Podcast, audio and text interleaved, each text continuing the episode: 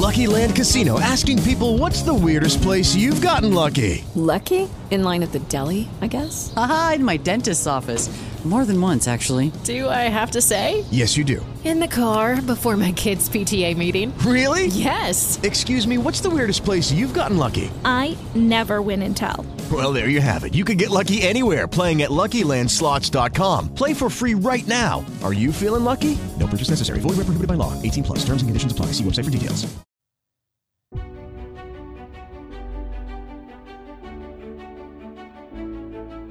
Viaggio lungo nove mesi che si rinnova ogni stagione e si snoda attraverso 38 tappe in luoghi diversi con avversari diversi.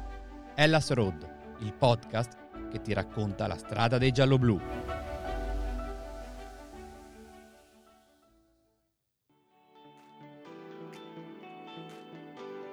Il blu come minimo comune denominatore, ma da una parte il giallo e dall'altra il rosso, a fare da contraltare per definire i colori sociali. Una rappresenta nel calcio la città della Torre degli Asinelli, l'altra quella dell'Arena. Bologna e la Sverona è la nuova tappa di Hellas Road, il nostro viaggio tra le sfide della Serie A giallo-blu che oggi ferma lo stadio Renato Dallara, palcoscenico della ventiseiesima giornata tra Felsinei e Scaligeri. L'appuntamento è per venerdì alle ore 20.45, quando le due squadre si affronteranno proprio allo stadio Dallara per la 42esima volta. La prima sfida tra queste due formazioni così longeve del calcio italiano risale a tempi immemori. Dobbiamo infatti tornare al 1911 per iniziare il nostro nuovo capitolo di storia. Nella stagione 1910-1911 Bologna e Verona disputano il campionato di prima categoria e il 12 marzo 1911 al campo della Cesoia si trovano l'una contro l'altra per la prima volta. La partita si chiude con la netta vittoria del Verona allenato da Guido Vivi con il risultato di 2 a 4. Ad aprire le marcature è Benini, che di ruolo fa il centrocampista. Poi Bianchi, altro centrocampista più offensivo, ne fa 3 in pochissimi minuti, portando il parziale sullo 0 a 4. Oggi con una tripletta si porterebbe a casa il pallone, all'epoca per lui solo tanta gloria. Poi Muller e Rauch provano a riaprire il match, ma la partita si chiude con la prima netta vittoria del Verona sul campo del Bologna. In questa partita, tra le file della squadra emiliana, spicca la figura dello spagnolo Antonio Bernabeu, fratello del più celebre Santiago, storico presidente del Real Madrid, al quale è dedicato anche lo stadio del Real. Antonio, studente di giurisprudenza al Collegio di Spagna, fu tra i fondatori del Bologna nel 1909, nonché uno dei primi attaccanti della squadra felsinea. Prima di ritornare in terra iberica nel 1912, dove insieme al fratello svolgerà il ruolo di dirigente del Real, Antonio mette a segno con la maglia rossoblù 8 reti in 13 presenze. Una di queste la segnerà anche contro il Verona, ma nella partita di andata giocata pochi mesi prima. Non sono molte le occasioni nelle quali i gialloblu tornano a Verona vittoriosi dalla trasferta emiliana. Sono solo 6 le vittorie totali, 12 pareggi e 24 le sconfitte. Come ripetiamo spesso, nel calcio sono le vittorie a farci impazzire di gioia, ma ci sono anche pareggi che possono cambiare in meglio la storia di un campionato. Facciamo un balzo nel tempo al campionato 1970-71, girone di ritorno. Il Verona, che a causa di risultati non soddisfacenti ha esonerato l'allenatore Renato Lucchi all'ottava giornata, affidando la panchina a Ugo Pozzan, è riuscita a strappare un pareggio al Milan e a vincere contro il Torino, prima di perdere allo Stadio San Paolo contro il Napoli. Mister Pozzan conosce bene l'ambiente gialloblu, essendone stato già allenatore tra il 1966 e il 1968. Il 3 gennaio 1971 è in calendario la partita in casa del Bologna, che sta disputando un ottimo campionato che concluderà al quinto posto, posizione che varrà infatti la qualificazione in Coppa UEFA. La stagione è caratterizzata soprattutto dall'ottima vena sotto porta di Beppe Savoldi e dalla sapiente regia dell'indimenticato campione e capitano bolognese Giacomo Bulgarelli.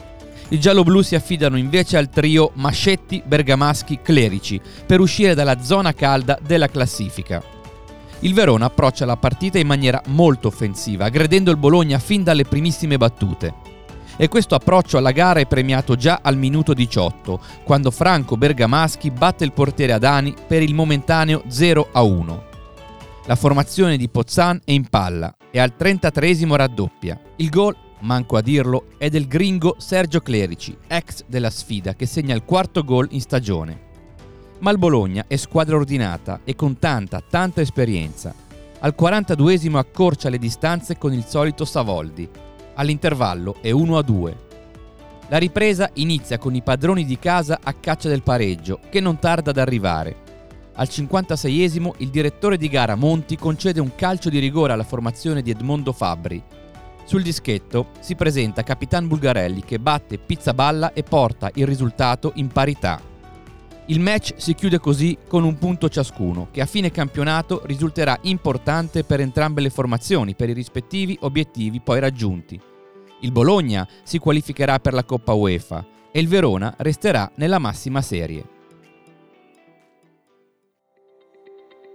Per assistere alla prima vittoria in Serie A del Verona a Bologna bisogna ricordare la stagione 1977-78. A rompere il tabù è la formazione allenata da Ferruccio Valcareggi, tecnico confermato per la panchina veronese dal presidente Saverio Garonzi. I gialloblu arrivano dall'ottimo settimo posto ottenuto la stagione precedente e si appresta a mantenere anche in questa stagione una zona di classifica lontana dalla linea rossa, che può significare la retrocessione in Serie B. L'inizio del campionato è positivo e tutto parrebbe lasciar credere che il Verona si possa salvare ancora con moderata tranquillità. Il girone di ritorno, in realtà, non ha lo stesso andamento di quello dell'andata e gli uomini di Valcareggi sembrano in difficoltà e non riescono a ritrovare la vittoria. Dopo le prime quattro giornate del girone di ritorno senza vittorie, il Verona affronta una doppia sfida molto delicata, perché contro due formazioni anch'esse bisognose di punti salvezza, Genoa al Bentegodi e Bologna al Dallara. Con il Genoa è festa grande, perché i gialloblu la chiudono con un 2-0 importante per la classifica e il morale. La seconda è un vero e proprio trionfo. Protagonista di questa sfida è Sergio Gori, detto Bobo. L'attaccante nato a Milano nel 1946, acquistato l'estate precedente dalla Juventus, gioca la sua prima e unica stagione a Verona, prima di chiudere la sua carriera nel Sant'Angelo. In questo Bologna-Verona, Bobo Gori segna una doppietta. Il primo gol lo realizza al dodicesimo con un preciso mancino dall'altezza del dischetto dell'area di rigore. Gori, che nell'occasione gioca a fianco di Gianfranco Zigoni, scatena ancora una volta al suo sinistro al 74 minuto. Questa volta lo fa dopo un'azione personale. Calcia da fuori aria e il suo tiro si infila nell'angolino basso, superando il portiere felsineo Franco Mancini.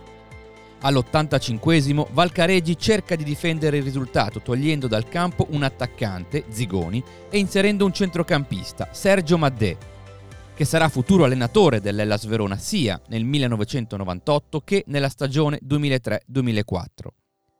Tre soli minuti più tardi la mossa si rivela azzeccata e vincente, perché proprio Maddè chiude definitivamente la partita, lasciando partire un destro che non lascia scampo a Mancini. È il gol del 3-0 e sono anche gli ultimi gol di Gori e Maddè in maglia giallo-blu. Grazie a questa vittoria il Verona si avvicina alla tanto agognata salvezza. C'è un altro pareggio che, seppur senza reti, è risultato poi importante per entrambe le società. Siamo sul finire degli anni Ottanta e più precisamente nella stagione 1988-89. Il Verona di Osvaldo Bagnoli è alla conclusione del mitico decennio comprensivo di scudetto e qualificazioni nelle coppe europee. La stagione è complicata sia per i gialloblu che per i felsinei, che però arrivano alla sfida con ben tre vittorie consecutive ottenute al Dallara. L'ultima proprio la settimana precedente nel match contro il Lecce. I gialloblu invece hanno ottenuto due sole vittorie nelle prime 12 giornate e la sfida contro il Bologna di Luigi Maifredi è a dir poco determinante. Nonostante il risultato alla fine dei 90 minuti sia di 0-0, la partita è tutt'altro che bloccata, con le due formazioni che cercano in più di un'occasione di sfondare le linee difensive. Sorrentino e Cervone sono i veri protagonisti della sfida. I due portieri, infatti, nei momenti chiave dell'incontro, compiono vere e proprie prodezze tra i pali e alla fine il risultato di 0-0 è forse quello più giusto. Se andiamo a guardare la classifica finale di quel campionato, Bologna e Verona terminano la stagione al tredicesimo e al quattordicesimo posto, a pari merito, con 29 punti. Gli ultimi due posti utili per poter mantenere la categoria, con il quartultimo posto occupato dal Torino, che con 27 punti retrocede in Serie B. A guardarsi indietro, si capisce come quel pareggio sia valso davvero tanto per entrambe le compagini. Si sa che quando la classifica lascia a desiderare, l'imperativo categorico diventa primo non perdere. E Maifredi e Bagnoli, che alla loro panchina ci tengono, non hanno esitato a prendere provvedimenti.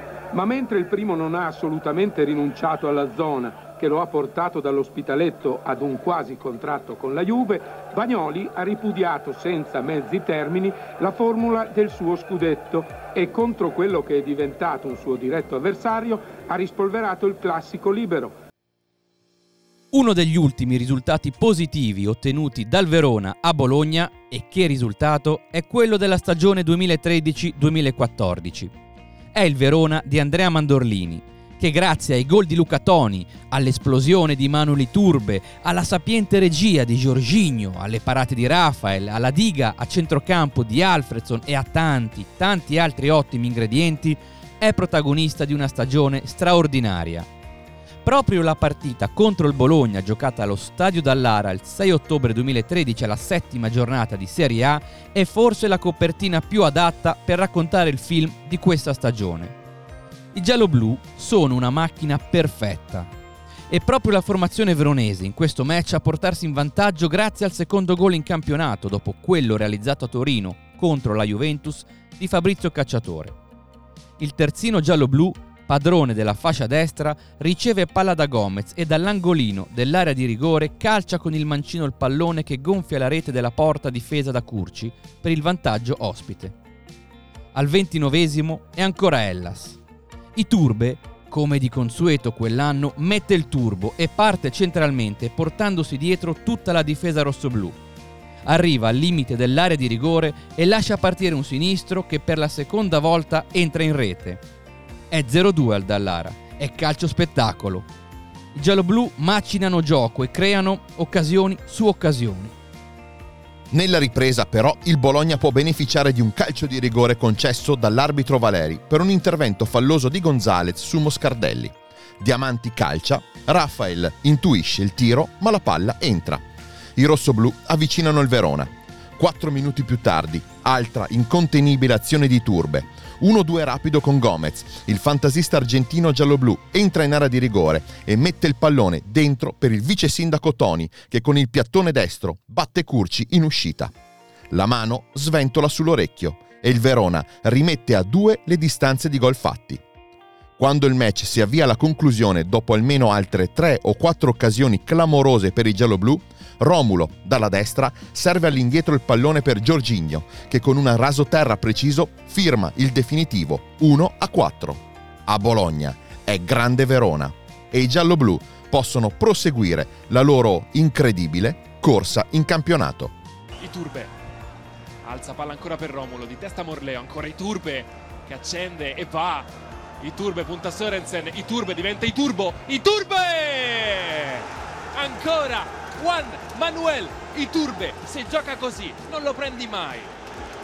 Siamo alla vigilia di questa nuova sfida, una partita che si giocherà in uno stadio caldissimo fra due formazioni che stanno disputando campionati diversi con obiettivi diversi.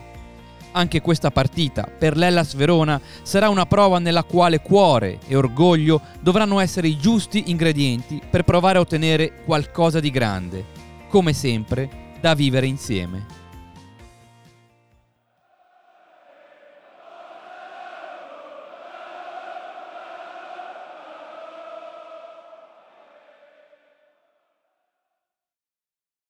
Le fonti degli inserti audio sono indicati nella sinossi.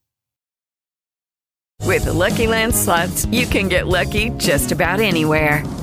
This is your captain speaking. Uh, we've got clear runway and the weather's fine, but we're just going to circle up here a while and uh, get lucky. No, no, nothing like that. It's just these cash prizes add up quick. So I suggest you sit back, keep your tray table upright, and start getting lucky. Play for free at LuckyLandSlots.com. Are you feeling lucky? No purchase necessary. Void where prohibited by law. 18 plus terms and conditions apply. See website for details.